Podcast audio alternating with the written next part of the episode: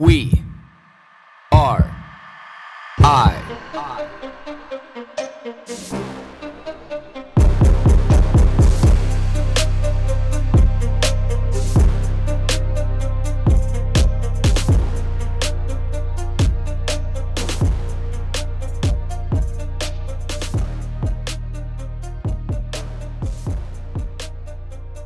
Democracy with a question mark. You know, I watch a lot of what's going on in the European Parliament right now, and I watch very diligently what's going on in our Parliament here in Canada.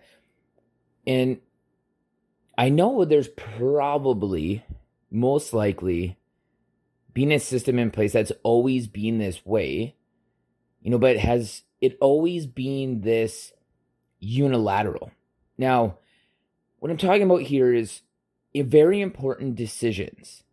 So we elect, as people, these representatives to represent us and our voice in our district, in our regions, you know, in a given place. This is what our MPs do here in Canada, and the same thing what they do in the European Union. You know, like, my voice is represented or is represented by my MP in my area.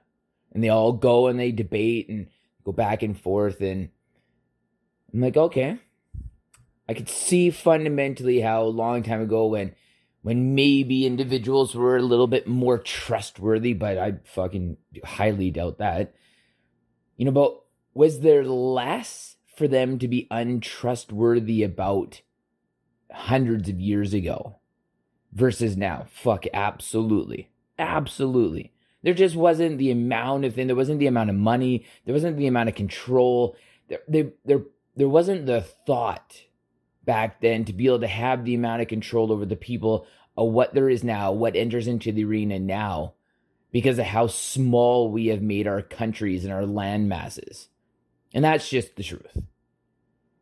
Because certain things going on right now, like the vote that's coming up in the European Union, which Canada is going to partake in as well, whether or not we're going to forfeit all medical control over to the WHO, who's then going to work very closely with pharmaceutical companies if there's ever a pandemic again. And whatever the WHO says the world has to do. And it's like, I don't like that. Because what is good for me in the place geographically that I live in, what I realized through the pandemic, even somebody who is 25 miles, 50 kilometers away from me, the situations aren't even the same. Population density is a huge role into it. What you're going to do in Toronto is not what you're going to do in Regina. Population density is totally different. What you are going to do in LA is not going to be the same thing that you're going to do in Boulder, Colorado. It's totally different. This is the reason why that people in these regions, this is the reason why we have these systems set up the reason or the way that we do, is because we need regional control. We can't have one governing body that we don't elect. And this is the one thing about the WHO too, is that we don't elect. Nobody elects these people. This is like giving private organization the control over what we all do as citizens, thousands and thousands and thousands of kilometers and miles away.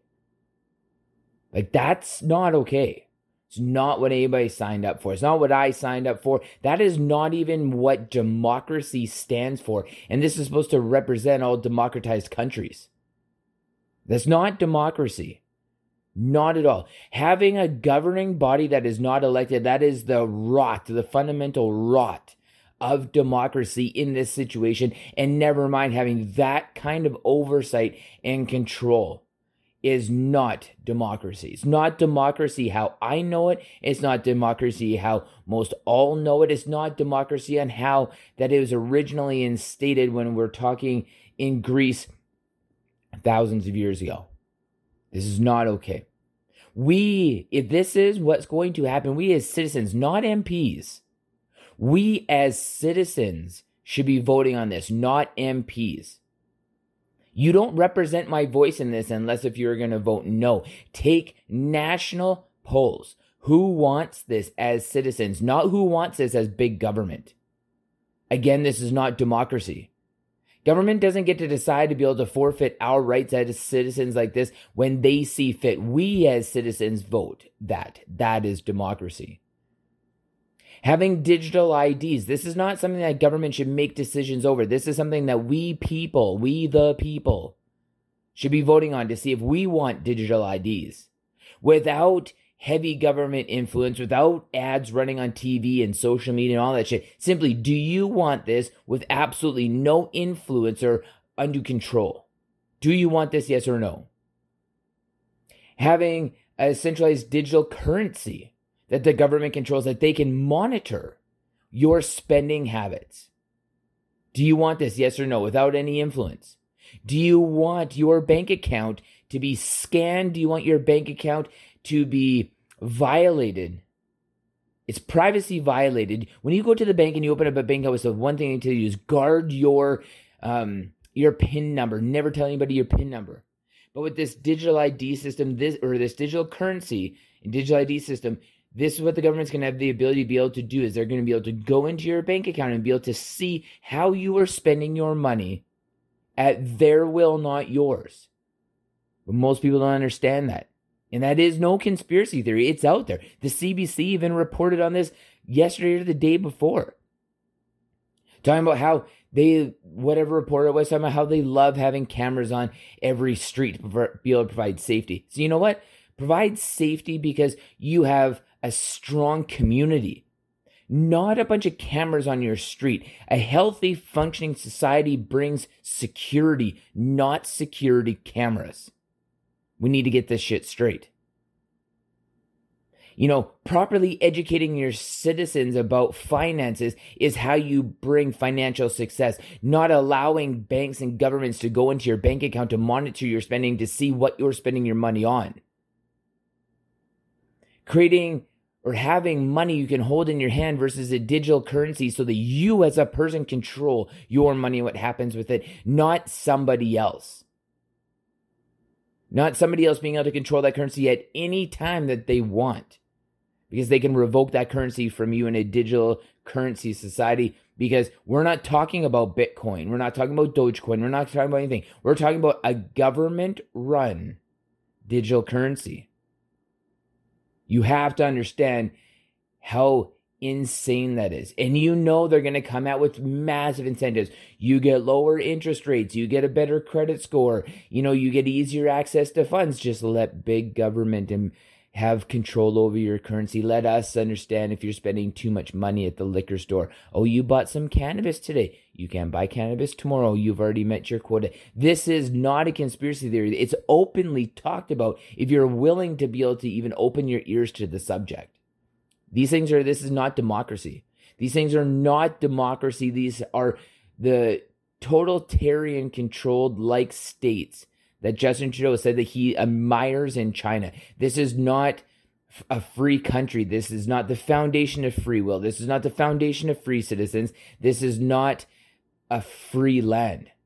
When you have that kind of government control, when you have people going into your life to saying, hey, how you're living your life isn't okay, outside of a mild suggestion based on something that they don't know, unless if you're willing to forfeit that information.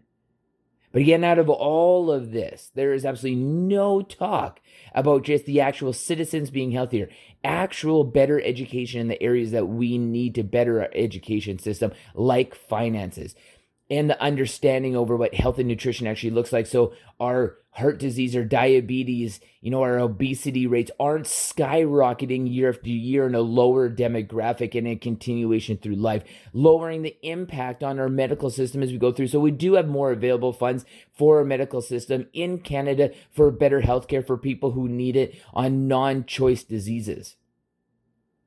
This is what we should be spending our efforts on. Not sending kickbacks to the WEF. Not sending kickbacks to the WHO. Not sending kickbacks to the NIH and Fauci, who now, these two gentlemen who have systematically controlled a lot of the narrative in this have now made $350 million off a pandemic response. And you tell me how that is not a conflict of interest.